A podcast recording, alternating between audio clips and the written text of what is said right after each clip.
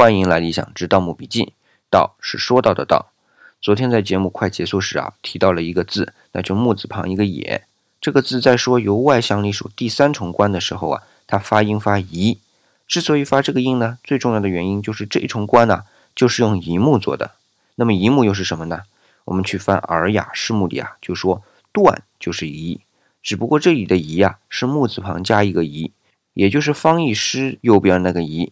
那么这两个字就是木字旁加一个也和木字旁加一个宜是一体字，那也就是说这两个数是同一种数啊，那就很清楚了。这个仪棺就是用椴木打造的棺材。那么椴木现在在中国啊西南、华南、华东以及东北一带地区有分布，但这些地方相对在周代和汉代呢都是偏远地区，甚至啊都不是他们的管辖范围，所以要取得这种木材在当时还是比较不容易的。既然这么难得到，那为什么这一重棺又要指定用椴木呢？是因为椴木不易开裂，这点很重要啊。另外，它还耐腐蚀，又含有一定的油脂，就能防水嘛。正是这些优点，才让那些希望自己师承不腐的贵族啊盯上了它。